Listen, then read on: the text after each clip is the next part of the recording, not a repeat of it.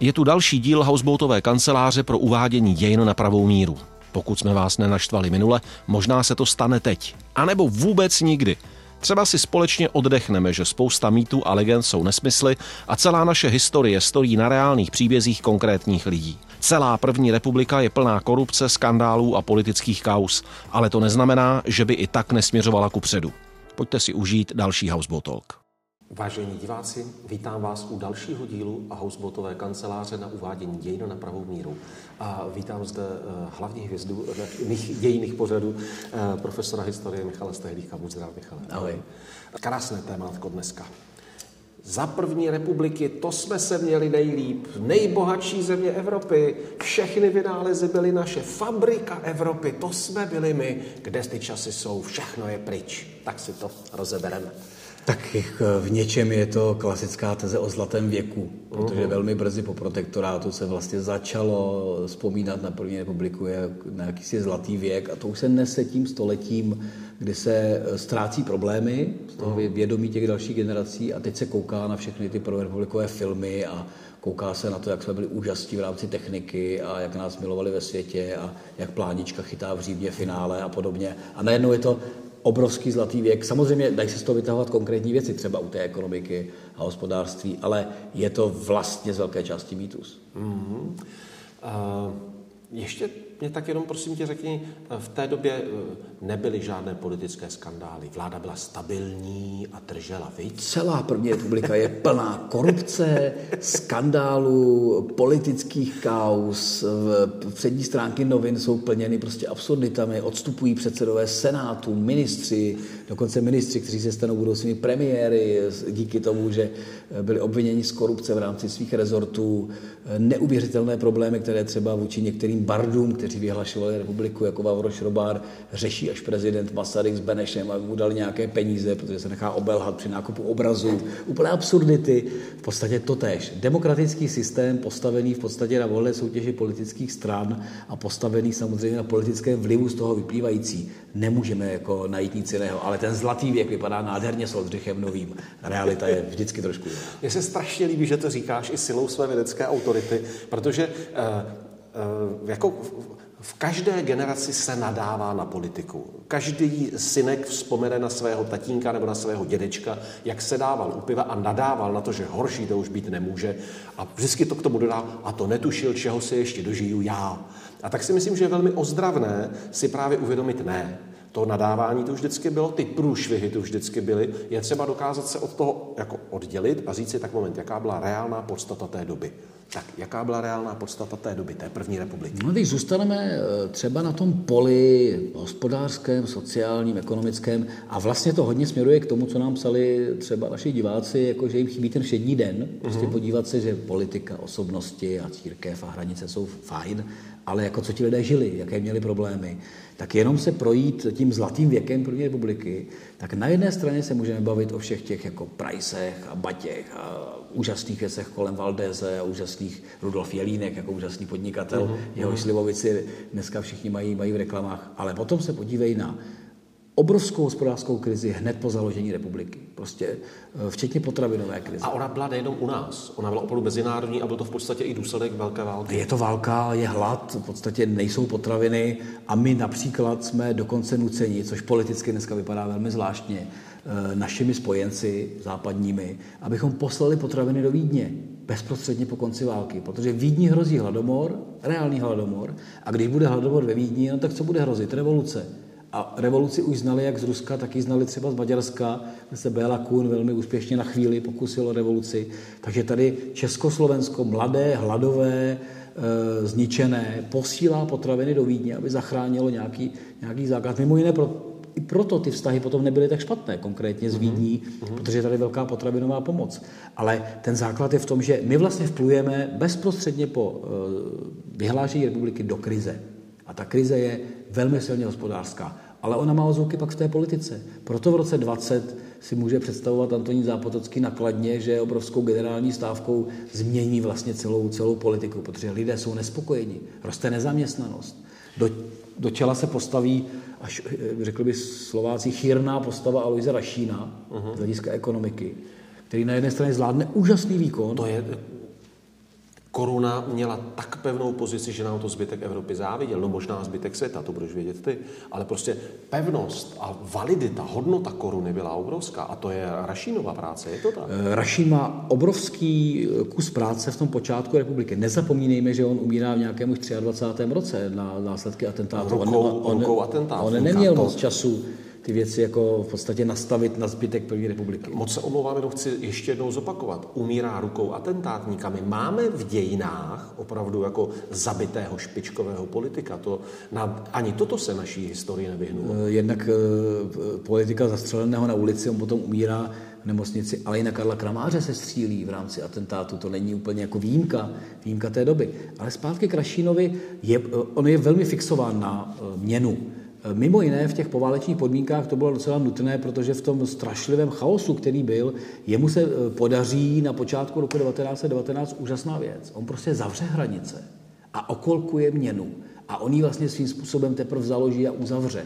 Uhum. Prostě v tom chaosu, kdy tady běhají opravdu oběživa naprosto mimořádná skrze celou Evropu, tak jemu se podaří stabilizovat naši měnu. Dokonce ji část stáhne na jakousi kvazistátní půjčku. To je velmi silný monetární moment. V tom vidím i obrovskou odvahu, teda, jako osobní odvahu, tak, protože to musel jít proti strašné spoustě lidí. Tak to je asi celoživotní vlastnost. To je člověk, který jde do vězení už za omladiny v devatenáctém století a stráví tam určitý čas. Je to sice právník, ale velmi se věnuje ekonomii. Je to člověk, který za první války stráví čas ve vězení i odsouzen k trestu smrti. On je, sedí s Kramářem poté, co, co jim tresty jako změní na, ze smrti na vězení, a on je velmi tvrdý. On se i vyjadřuje posměšně vůči, vůči tomu Rakousku. Je to radikální národní politik. Takže tu tvrdost si vnese i do toho ministerského úřadu, který poté velmi silně postaví právě na síle měny, ale už v té době je třeba kritizován jinými ekonomy, jako třeba Karlem Englishem, který vnímal českou ekonomiku jako primárně životaschopnou jenom díky investicím a hlavně exportu. Uhum. Prostě my jsme nemohli zůstat uzavřený, uzavření. A když na jedné straně chválíš, jak naše měna byla teda jako fakt silná, no tak co se stane, když ta měna je moc silná? No, no tak ten vý... je draho. No a pro, ten, a pro ten vývoz to není úplně výhodné, protože Teď naše věci jsou drahé. Cenách. Takže po Rašínově politice velmi brzy přichází velmi jako krizová situace, kdy nám spadne export o nějakých padesát čtyři procent. Což samozřejmě je dáno i poválečnou situací, neschopností odběru a tak dále. Ale my se vlastně svým způsobem sice osamostatníme i měnově, ale do jisté míry uzavřeme. Takže ta Rašínova pozice, je, ona je důležitá, jestli tomu rozumím správně, protože on opravdu v, u toho nově vzniknuvšího státu jej monetárně definuje svým způsobem. Ano. Řekne ano. A taky ekonomicky vzkáže okolnímu světu, musíte s námi počítat, my jsme sebevědomí, my se umíme postarat o svoji měnu, o svoji ekonomiku. Ano. A je to tedy tak, že spíš, že to jako přetáhl, že dřív měl pustit otěže? Jak to je no, teď spíš nebyl, zpětně? Spíš z toho, co je, jak fungoval, on nebyl schopen pustit vůbec, natož někdy Aha. dřív. Otázka je v rámci atentátu a co by bylo dále, byl ale velmi radikální a ty jeho teze byly směrovány opravdu k šetření, k zaškrcování v podstatě rozpočtu. Prostě neviděl šanci, aby se byť zadluženě investovalo. Jeho pohled byl v něčem logický, protože inflace, která prostě probíhala a rozjela se v okolních státech, to bylo velké, obrovské nebezpečí. A byla řetězová. A ono se ty státy se skrz tu inflaci velmi těžko hodnotí takhle zpětně ve smyslu, no tak Rašín udělal chybu, že to přitáhl moc a English to chtěl jinak. Na danou dobu, zejména bezprostředně po začátku republiky, to byl asi muž na svém místě, kdy musel tady být někdo s odvahou, velmi jasným slovem, který velmi tvrdě šel po té míře samostatnosti, ale pro cokoliv, co je potom, dneska to žijeme absolutně, globálnější ekonomika, hranice, cla a další věci, je to výrazně nevýhodné, aby ta ekonomika začala šlapat a fungovat. A mimo jiné, pokud na nás dopadá hospodářská krize, potom po Rašínově smrti, přelom dvacátých, třicátých let a hlavně ve třicátých no tak to je mimo jiné i proto, že v podstatě je to otázka toho trhu, vývozu, odběru. A je to stále důsledek té rašínovské ne, politiky, že jsme u toho nebyli? Ne, to už tam, je jiná tam už se to rozběhne jinak, tam už samozřejmě působí i jiní ekonomové, politici, nejen English, ale i Hodáč a další osoby, které stojí hmm. finančně za těmi úvahami, ale hlavně to, co je vlastně pozitivní odraz toho mýtu, který jsme zmínili na začátku, jsou tady osobnosti, které prostě svým jako úžasným podnikatelským výkonem do toho prostě vpadnou. Baťa. Baťa je člověk, který, kromě toho, že má nějaký ekonomický směr, ale zase, Baťa není žádný revolucionář, který by vstal s republikou. On je kontinuální od starého Rakouska. On by asi jako také nezbohatl výrazně, kdyby nebyla válka a neměl státní zakázky. Uhum. To je, to je další věc. Ale on je kontinuální podnikatel. A bezesporu je velký vizionář. To bych tam přiznal. Vizionář, který zase naše země má, ať už je politiku, ideje a ekonomiku v tomhle případě, moc málo lidí ve dvacátém století, kteří dokážou vnímat zahraničí, uhum. kteří se dokážou inspirovat věcmi venku. Což Baťův příběh jednoznačně. A přesně tak, ten jakoby amerikanismus, který on do toho vnáší, do toho Zlína. A u něj samozřejmě nesmírně zajímavé, když se zpracovávají jeho osudy, že on se nezastavil u té ekonomické stránky. On v podstatě chtěl ovlivňovat opravdu jako životy svých zaměstnanců od volného času, sportu, kultury, ale on na to navázal další ekonomiku. I tu spotřební, která v tom Zlíně vlastně funguje. Dokonce část Baťovy rodiny, zejména manželka, ty ženy jsou zásadní, je třeba velmi aktivní třeba vůči církvi a ve víře. To znamená, Baťa není jenom ekonomický fenomén, on je sociální fenomén. Tam je třeba si uvědomit, že i Baťa byl primátorem Zlína, že on dostal do Zlína, dnes by se to řeklo, krajského hejtmana Januštíka. On velmi dobře věděl, jak i prostě politicky, komunálně, sociálně fungovat, aby to bylo efektivní. A přijde mi velmi jako právě zajímavé ta inspirace Amerikou, když se člověk dnes projde areálem světu a zamyslí se nad členěním a pojmenováváním těch uliček a číslování no. budov, to je vlastně americký princip převzatý z velkých měst. Všechny ty věci vycházejí z toho Taylorismu a Fordismu, to jsou ty prostě základní teze, to je jako masové výroby a starání se o zaměstnance, jsou ty tovární, tovární osudy, ale ono to nezůstává jenom jako po smrti Tomáše Bati, to nekončí. Jan Antonín Baťa no. jako pokračovatel například v třicátém sedmém roce absolvuje opravdu fyzicky cestu kolem světa. Je to tak? A inspirace jsou samozřejmě velmi potom kritické, se příliš inspiroval ve fašistické Itálii, anebo co s tím Japonskem, ale je to snaha inspirovat se tam, kde to jako funguje ekonomicky. A zajímavé je opět veliká osobnost, velké dílo, velký přesah,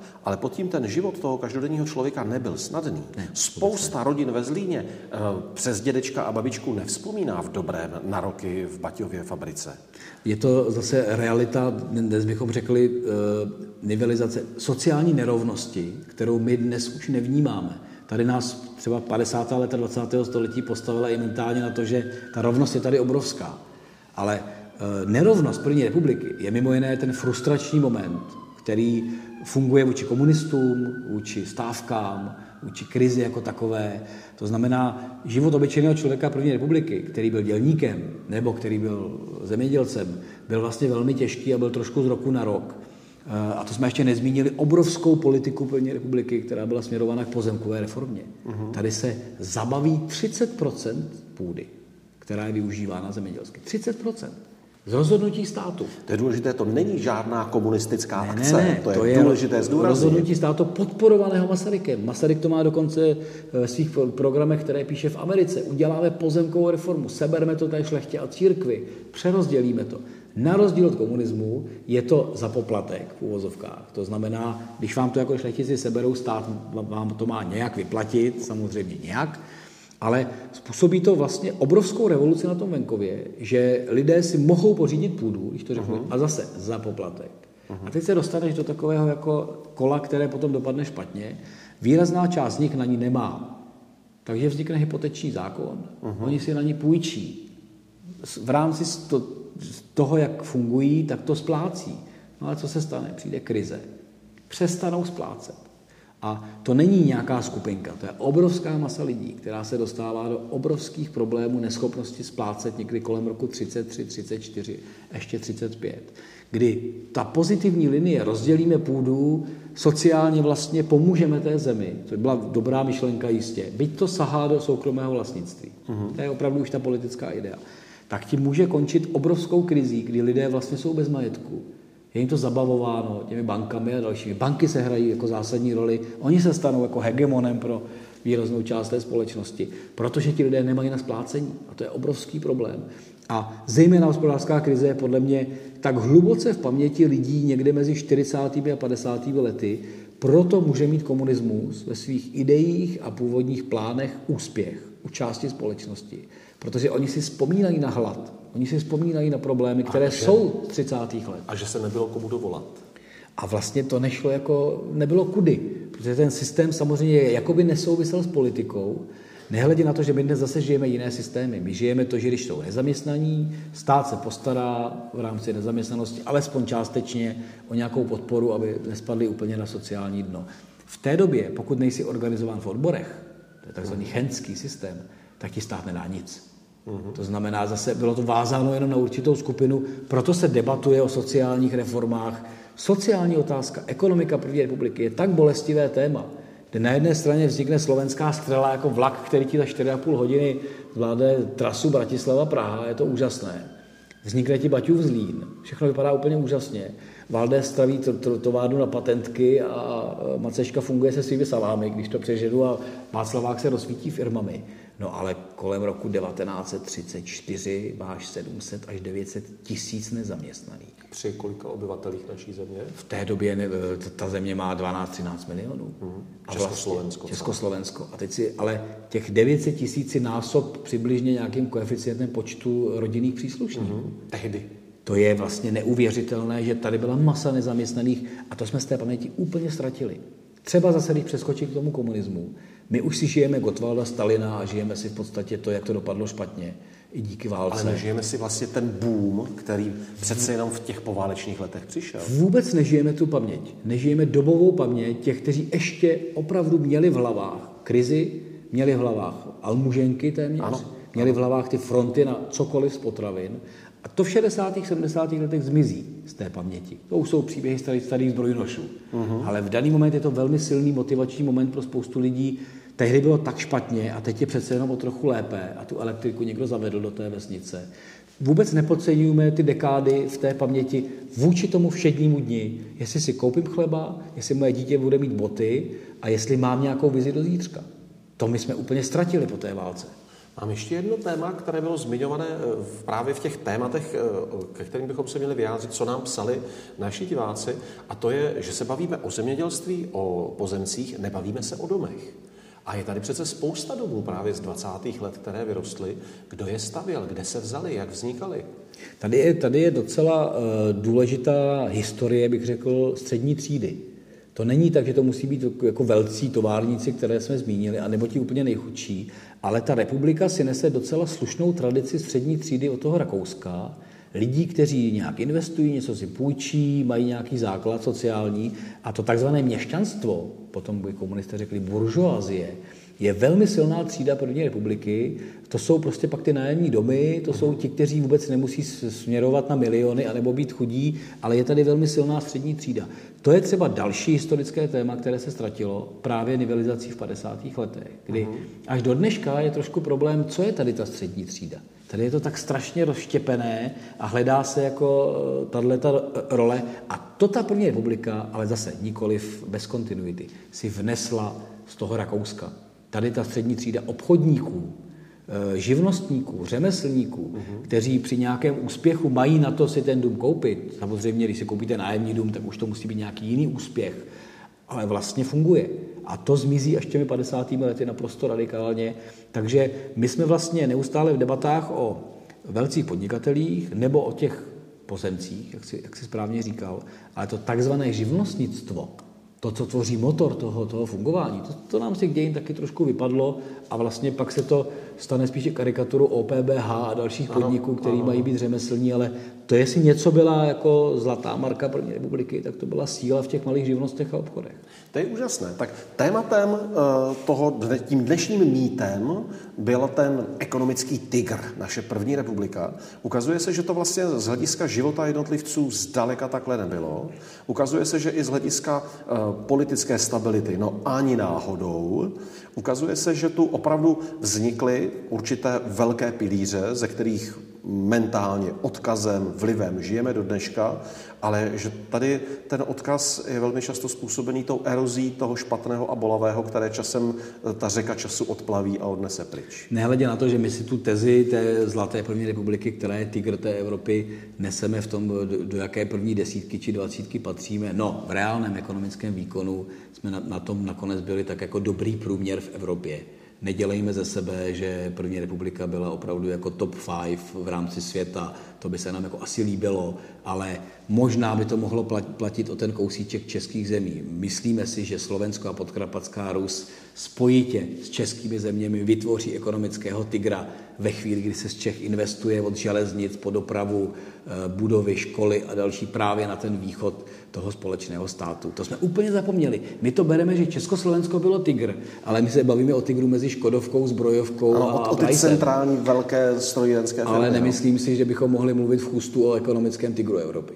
A to je nesmírně zajímavé, když si vezmu, že ta tolik kritizovaná a žehraná dnešní Česká republika je někde, je v první třicítce, snad dvacátá sedmá nejbohatší země světa.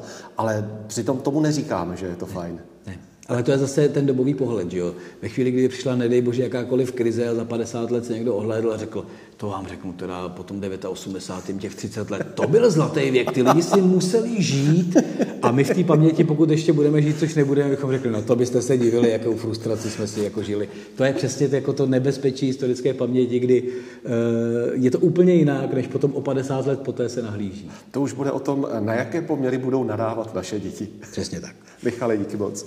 Díky.